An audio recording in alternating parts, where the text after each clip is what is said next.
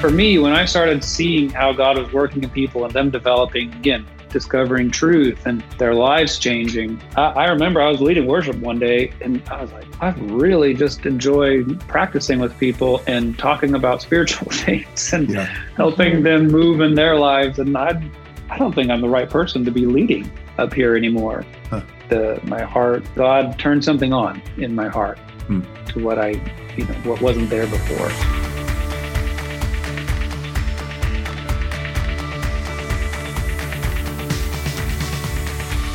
Welcome to another episode of the Communitas podcast. I'm with Joy Preston today. I'm Geoff Reinhart, and we're excited today to have a conversation with a, dear old friend to the organization and lots of experience, international experience, and in a new role with us right now. So we look forward to having a conversation today with Brad Smith. Brad, thanks, man. You're coming to us from Virginia, I think, right now. Yeah. Correct. Yeah. Thanks for having me. And uh, from Richmond, Virginia. Excellent. So, Brad, for for those in the organization, many of us, of course, in the organization know you, but there are those outside the organization. So we like to start with kind of a introduction and tell us a little bit about your your history. I know that you have served overseas. Uh, we'd love to hear about that and uh, kind of what brings you to where you are today. So give us a give us some intro there.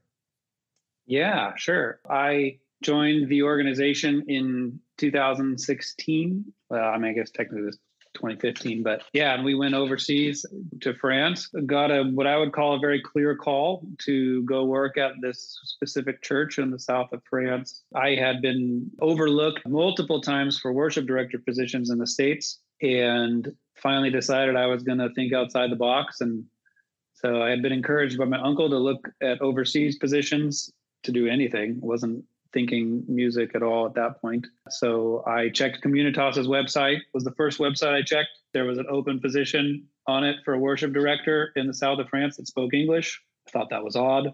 Had no intention of actually uh, taking the position. After two years of being turned down, I thought, well, I'll just throw my hat in and see what happens. And my wife, I think, was even more surprised when we got an email back uh, from the pastor of the church.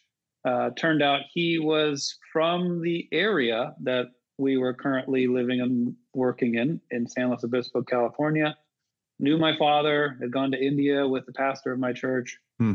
I already knew who I was. Basically, just said, Hey, Brad, let's fast track this. Why don't you come out? We really want you. and I was just like, "Oh crap! Where's the where's the brakes? Yeah. how do I how do I stop this? What did I open myself up to?"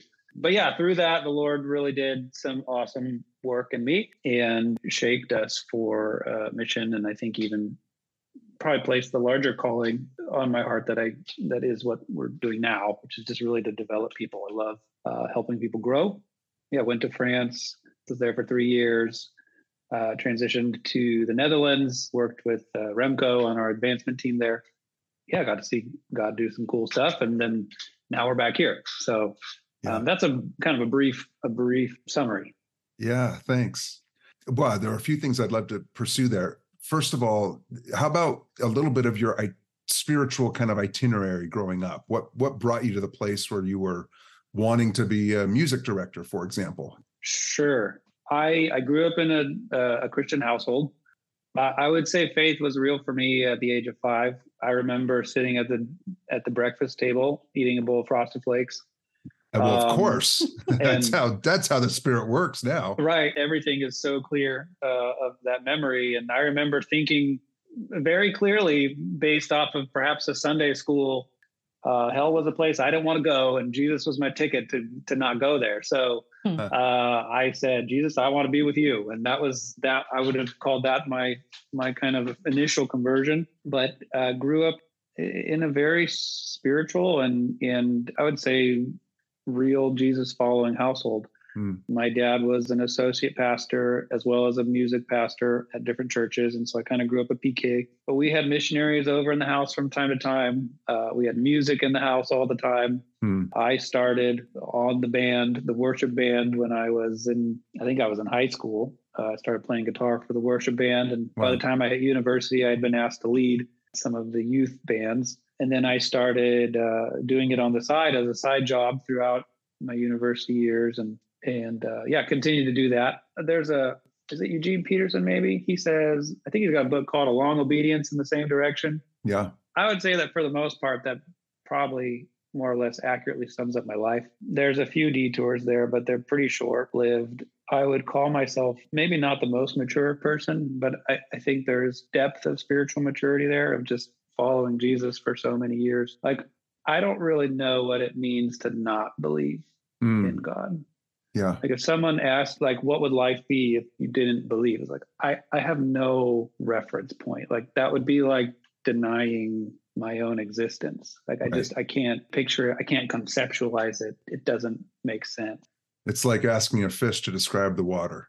Exactly. Yeah. yeah, absolutely. That's a good a good way to put it. How did we get into mission? I think because of my family upbringing, I've been exposed to missionaries and the idea of mission from a very early age. One of my grandfathers was a missionary in Singapore for hmm. a fair number of years. My other grandfather actually had a house church, although I don't know if he would have called that, but I'd call it that when you look at the facts now. Sure. In his older age, when they were out of retirement age, they started up a house group. And I mean, they ended up having something like 20, 25 people come every Wednesday night. And he would teach on something or other. And there has been a missional impulse, I think, from a, a very early age. In university, I, I really had the desire for one reason or another to get out of a Western context. Mm-hmm. So I went with Cru to East Asia. Ah. And that was that was really fun. And I had decided more or less that I didn't want to be a missionary after that trip. Right. I ended up getting a degree in music, but I was working all along at a, in a bike shop, which cycling's always been a big passion and hobby of mine. And the the bike shop job actually paid really well and was was paying the bills. And but we Hannah and I felt that God was calling us into full time ministry in some way, shape, or form. So being a worship director was the natural avenue uh, yeah. to search out things. When we started doing that, it was two years later, and then we started thinking about going overseas. That's kind of yeah. how we got there. What role does music play for you now? Oh, that's a good question. I love music. Music is, uh, did I say in the question you asked earlier about you know, what gives you life? Music gives me life for sure. Mm. Uh, I play guitar. I love playing guitar. I love talking music. A funny thing, I think there's a kind of a natural thought around how oh well you like music be you know do music in the church. While that was good i realized actually while i was in france that i really enjoyed developing the team members mm. much better than i enjoyed leading worship on a sunday. Yeah. Uh, we were seeing some success uh, outside of that as well. And my heart was over there. But as a personal thing whether even as worship to the lord or just my own personal growth i love music. I think it's a universal language it, it stirs the soul and the emotions and is, is such a powerful tool. Very into music. You mentioned that when you were in France that you discovered your desire to develop leaders and work with people. And I know that's a big part of, of who you are and what you do through coaching, through training. You exist right now as the training director for Communitas, and we'll get into more of that here in a moment. But what was that shift like in the people development? And, and is that what what yeah. kind of brought you about to to move to the Netherlands?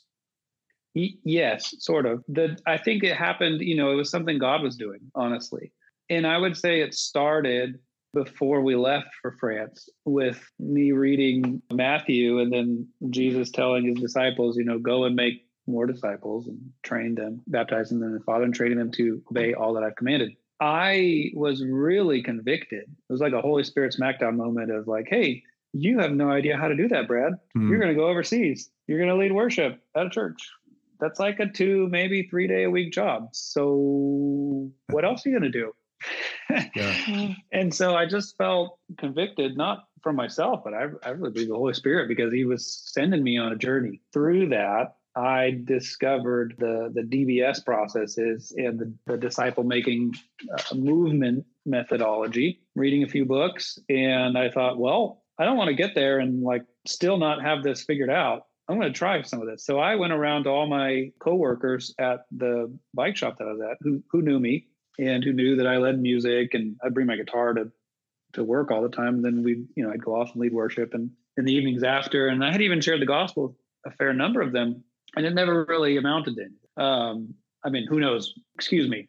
I don't know what it amounted to. There you go. I changed my tack and thought, well, I can invite someone to go get a drink with me and read a passage of scripture. That seems easy enough. I just asked everybody in the in the shop, "Hey, you want to go to this bar and we'll take a look at the Bible and see if there's anything useful in it?" Four people said, "Yeah, that sounds interesting." And I started this group uh, before even leaving. And God really used that as like a nine month kind of hardcore learning process for me of seeing what parts of it worked, where I needed to grow. But I realized that watching the Holy Spirit reveal truth to someone else is the coolest thing I'd ever done in my entire life. That's where I think some of the people development part already was in motion. And then I didn't really realize or think of it this way before. But as a worship leader, I had been probably overly focused on the development of the music mm. side. Mm-hmm. And not as focused as I should have been on the development of the people who were actually making the music. Um, but God began to shift that as well in the way that I saw people could could grow through this simple uh, DBS process. And so, in the combination of those two things, we I started looking for opportunities to start groups in the city. I started using the worship team as an excuse to do mission in the city. Like mm. I alternated the worship team practice schedule so that they would only play every other week. And then so one week we'd have practice and on the off weeks we'd do a DBS together, but we would do it in the city. And so we would go to a local restaurant and then there'd be, you know, was a small church. So was like two, maybe four of us. Yeah. We would sit there and have Bible study in the restaurant huh. just to expose and see what God would do and see what would happen. Well, because of that, I met this other gal, Thai gal, and she had a little Thai restaurant. And through us doing the Bible study in her in her restaurant, she got to start experiencing God. And I ended up giving her a Bible. And actually, one of the gals who's on who's with the Communitas now, she was on the worship team, Danny, hmm. her name. She's in Geneva. She ended up working there for a while. And just so all these avenues for influence and sharing of Jesus became possible. And I just got to witness God doing all these things because I was willing to, I guess, just say yes yeah. um, and try mm-hmm. stuff and, and and see what happened. And for me, when I started seeing how God was working in people and them developing, again, discovering truth and their lives changing. I, I, remember I was leading worship one day and I was like, I really just enjoy practicing with people and talking about spiritual things and yeah. helping them move in their lives. And I, I don't think I'm the right person to be leading up here anymore. Huh. The my heart, God turned something on in my heart hmm. to what I you know what wasn't there before. And so yeah that is how i got to the netherlands. I was doing fuel with communitas and we met in the hague uh, one time. Fuel was a, a, leadership training that we're currently working on a replacement for. Yeah. Uh, we met in the hague uh, one of the cohort and i met that's when i met remco. And uh, i think i had been invited to go out with uh, dave fisher and al dick and we are all going to go for a drink and they were introducing me to their dutch friend uh, remco. And i was like okay great you know, we all thought we were going to talk to each other, and then Remco and I just ended up talking the whole time. We were on the same page. of synchronicity on what what would movement look like, what would be working with multiple churches look like. What if we did this and they did that, and then it spurred on, and and so we just had the same vision and passion for what we thought ministry could look like, and and so we started having conversations and and I I think I just recognized that that seemed like where the Lord was moving us. There were a few other things in that as well and and some even some spiritual things that helped inform that decision, but God opened up that pathway and so that's how we ended up at the Netherlands. And you got to hone some of those skills of leadership development and people development and Yeah. What led you into coaching? the Netherlands. We we were seeing the success of what we were doing in France were seeing God use it. We are seeing God move. We were seeing people even discipling each other. We were seeing. Uh, we did a training with students, and and then a few of them went off and started DBSs in their dorms. And so by that point, I realized, oh, if I could train other people to do this, we could really start going somewhere, as opposed to just trying to do it myself. Mm-hmm. And so that's what I think fueled a lot of the conversation for going to the Netherlands was like, what if the whole role was to network with churches, find a few small groups, train them, and let them take it and run with it, and then just kind of coach them along afterwards. And so, so that sounded super exciting to me. The problem was I couldn't get into the Netherlands on a religious worker visa. hmm. anymore. So those had all been canceled for the country. I had to figure out how to work some way as far as the government was concerned. And so I had heard about coaching through uh, one of the GEM people. And as I looked into it, I realized it very closely, I don't want to say mirrored, but it had a similar process to the DBS process of group Bible study. You're you're really more focused on asking questions and you're not focused on telling people what they need to know. Yeah. Your your goal is to help them just pull out what the spirit might want them to to learn. And so in coaching, I, uh, I'm not going to tell you the answer because I'm going to assume I don't have it. How do I help you discover it? What the best thing is for you to do? And so it, it was that like I know I like this, so I guess shifting to an individual perspective, yeah. If, if this is some kind of avenue that could get me a legitimate visa uh, to get into the country, I'll pursue it. And so yeah. I, so I did, I took Keith Webb's training, the coaching mastery one, the week long one. It got, I mean, by the God's grace, got my visa to start a coaching business in the Netherlands. I officially started a coaching business in the Netherlands. I didn't make any money at it, but had a great time. It's a lot of work. Yeah. Ton of hustle. I hated the hustle. But yeah, that's how I got into coaching. Yeah, coaching has become such an important part of our ethos at Communitas with people that we onboard and stay in relationship with as they're sent to various places. I know coaching has been transformative for me in the last 10 years that I've been engaged as uh, having a coach and also coaching others. So it's a big deal. How would you say Communitas, from your perspective in kind of a training role and working with staff care and development, how would you say coaching has impacted or helped to transform what we're about? I think uh, for me personally, it's been huge because I mean I have a coach and and we talk often, and so I I try to lead from a coaching mm-hmm. mindset.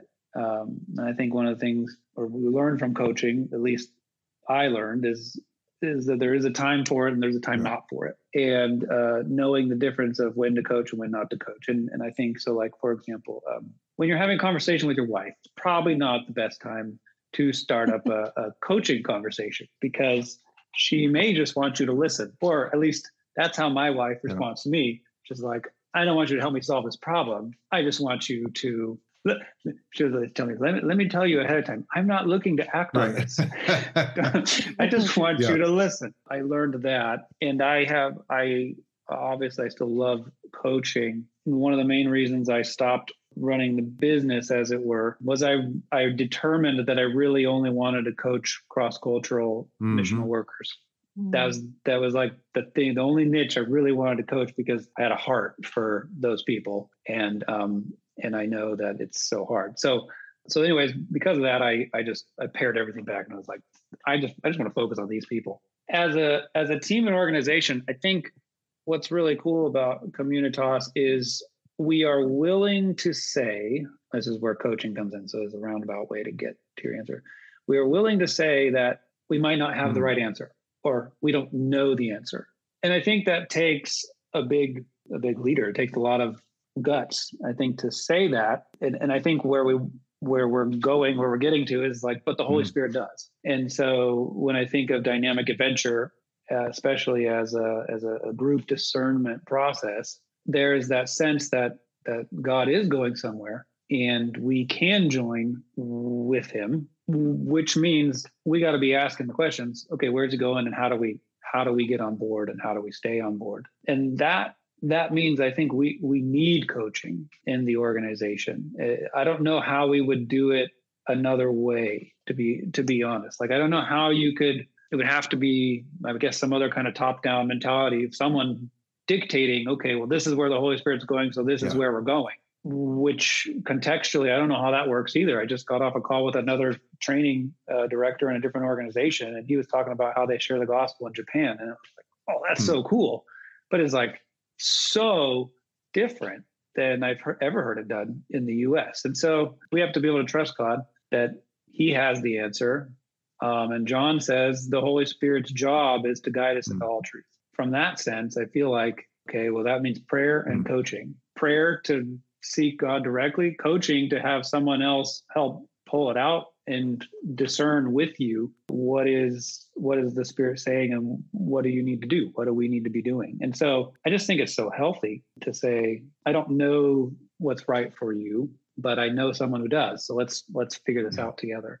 And so that mentality uh, within Communitas, I think in general is like really strong and healthy and, and beneficial. Yeah, for sure. You mentioned dynamic adventure, which gets discussed a lot in the context of this podcast, but that is a, a resource. It's a, a guide to starting and shaping missional churches. We've been using that as an internal resource for a number of years now. And what we discovered pretty early on was the power of this resource. Our first kind of step into training that was to do in-person training. And and we do that and we've done that extraordinarily well for a number of years. And then covid hit and everybody kind of started changing their processes and and realizing that there are some really good tools to to provide distance learning and certainly lower the cost of in-person training mm-hmm. and things like that. So yeah talk about some of the initiatives that you're working on now with, within the organization and yeah, what that looks like as we move forward. Mm, yeah,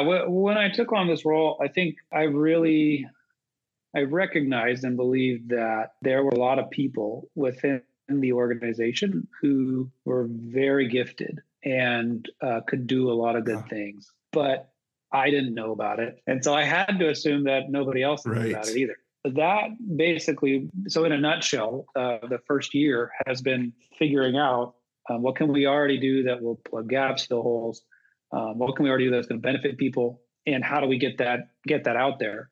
The second level of that, though, I think perhaps comes from my own background of, of running some of the training. So when we went to the Netherlands, I developed two trainings. One was basically just a six week version of how to how mm-hmm. to do DBS, and then the other was how do you find someone who's potentially interested in doing yeah. a DBS with you when we would offer those to churches, or I found that it was really uh, enjoyable and helpful for them to interact and having kind of a mixed group of people. I think one of the things I hope to see start happening within Communitas is to even think kind of hmm. outside mm. that box of just training staff, but giving staff and mm. lay people opportunity to commingle in the same training and development.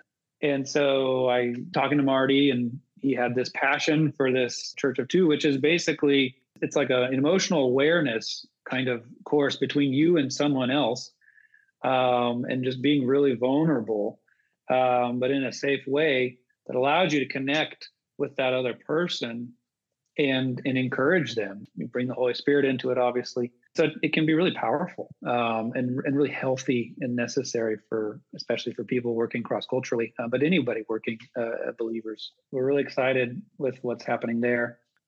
Brad and I got to have a great conversation a couple weeks ago, and I know that you have a really big heart and you're super relational, and all the things you're talking about are tools that are helpful for people, but I'm curious or wondering if you'd be willing to share a little bit of your own journey in the last year or two as you've transitioned going back to the States. Are there any things that you found that were really helpful and tools you're hoping to put on the shelf for training to help other people transition as they're coming back from cross cultural yeah. work? Yes. Uh, a tool that I am hoping to put on the shelf at some point is a, a debrief of some sort. Mm. Um, that is on my radar because I think they're really helpful and handy. And um, yeah, people have all kinds of stuff that they bring back with them when they come back. And so um, a debrief was really good for me.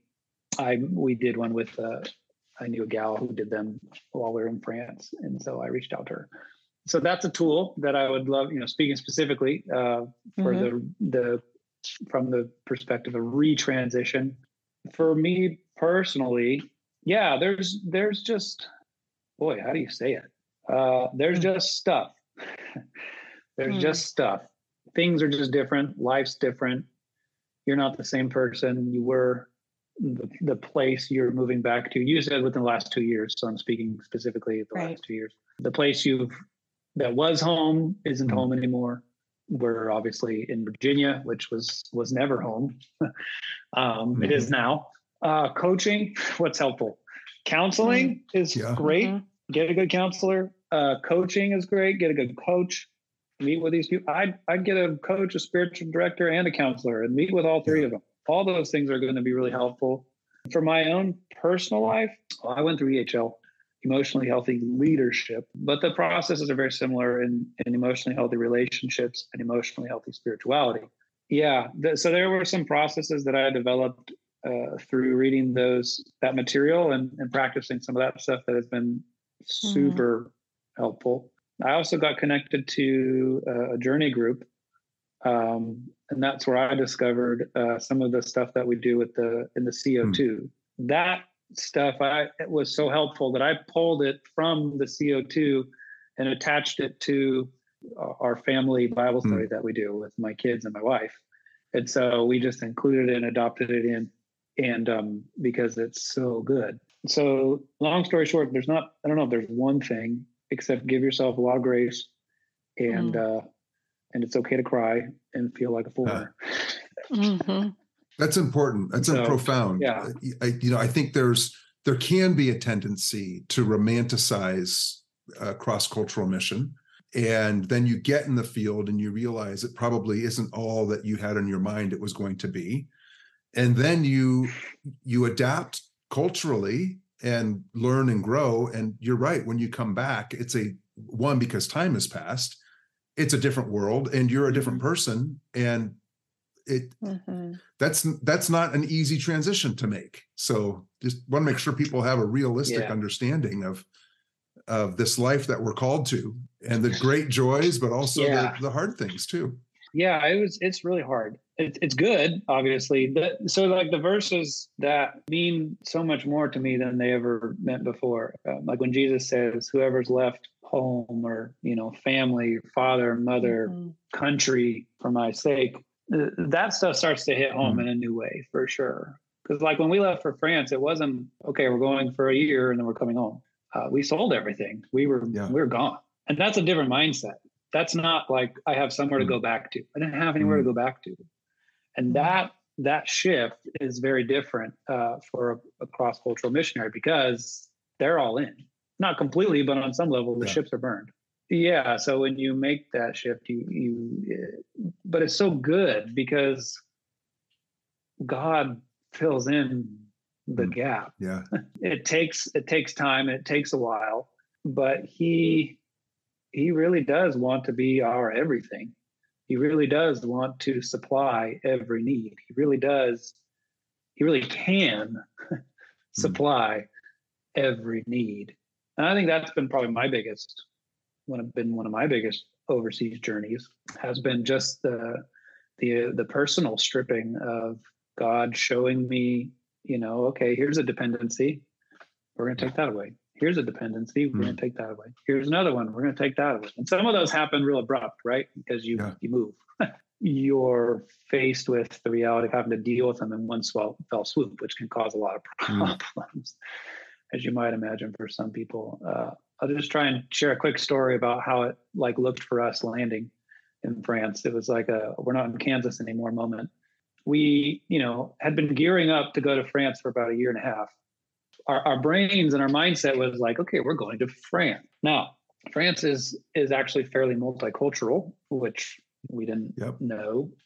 And I, being the brilliant uh, travel agent that I am, scheduled a uh, overnight for us in Paris for two nights because the time when we were arriving in France was right around uh, Bastille Day. The one day there was no flights going anyway, so it was like, well, we'll just and everything goes through Charles de Gaulle anyway. So we had to stay in near Paris for a night, um, and then we would, I think, two nights, then we'd fly. Uh, down to Aix-en-Provence, where we were. Not really knowing what I was doing, I found a great deal on an apartment in Saint Denis. and if you know anything about Paris, Saint Denis is I don't know if they call it the Muslim quarter, but it's it's basically where mostly all North African descent yeah. Uh, people living, and and all the culture that comes with it, which is fine if that's what you're expecting, but we weren't, and so we left and arrived in Charles de Gaulle. And then we are driving up and we get to our spot. And it, I'm like, I thought I was going to Paris. I, I think I just landed in the Middle East. Yeah. This is, mm-hmm. this is not where I thought I was. Um, where are the berets and the baguettes? right. Where are the berets and baguettes? Uh, so we basically slept the whole first day because we were so tired. But then the next day on Bastille Day 2016 was the day that uh, a guy drove a bus through like 50 people on the American Promenade mm-hmm. uh, in Nice that same year. So all of a sudden, we're getting all these messages. Uh, hey, are you okay? Are you okay? Are you okay? We just heard something happen, and um, and we were, you know, with with where we were staying in Saint Denis, it was kind of like, oh my gosh, where am I? Where did I just bring my family to? What have I done? Hmm. I must have made the wrong decision. How is this? You know, so just every question about you know what we were supposed to be doing arose. It was just so funny how um, just to share like what you're saying it's very different than what you expect yeah it's, it's mm-hmm. for us it was the minute we stepped off the plane everything was different than what we had expected and planned for yeah so in training we're trying to prepare people for that yeah. really. That's really what we're trying to gear people up for. Yeah. Is uh it's going to be way different. Yeah. Yeah that's a good that's a good lesson. Wow. Well brad as we uh, wrap this up I, you know, I'm just so moved by the very beginning of this that you have been inseparable from the spirit since the age of five. And that is that is just a mm-hmm. beautiful story in itself. Um, it also really makes me want to do a business as mission venture to open a cereal bar that primarily highlights frosted flakes. You know, that could be yes, that could there's some anointed flakes. Yeah, yeah, anointed flakes. How can people get a hold of you, Brad? Yeah, best way is probably through email, just uh, bsmith at gocommunitas.org. Uh, I am constantly trying to improve my social media presence and I'm always failing at it. yeah. Um, so I wouldn't say that's the best way. Uh, but yeah, just reach out um, via email and I'll I'll respond.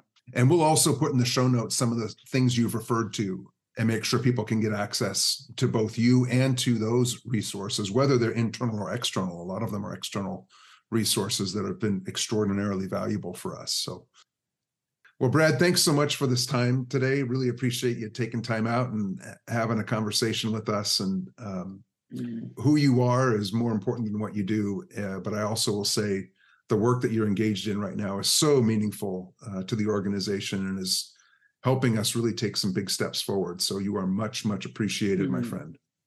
Thank you. Yeah, I, I, it's my pleasure, and I'm honored to be here. And thanks for having me on. And look forward to seeing what God's going to do with all of us together. Excellent, excellent. Well, friends, you've been listening to another episode of the Communitas podcast. If you like this podcast and want to recommend it to your friends, we encourage you to do so. We're available on all the major streaming platforms and you can subscribe and get notified every time a new episode drops. So please do that and feel free to leave us reviews as well. Those are much appreciated. And we look forward to being with you again on the next episode of the Communitas podcast.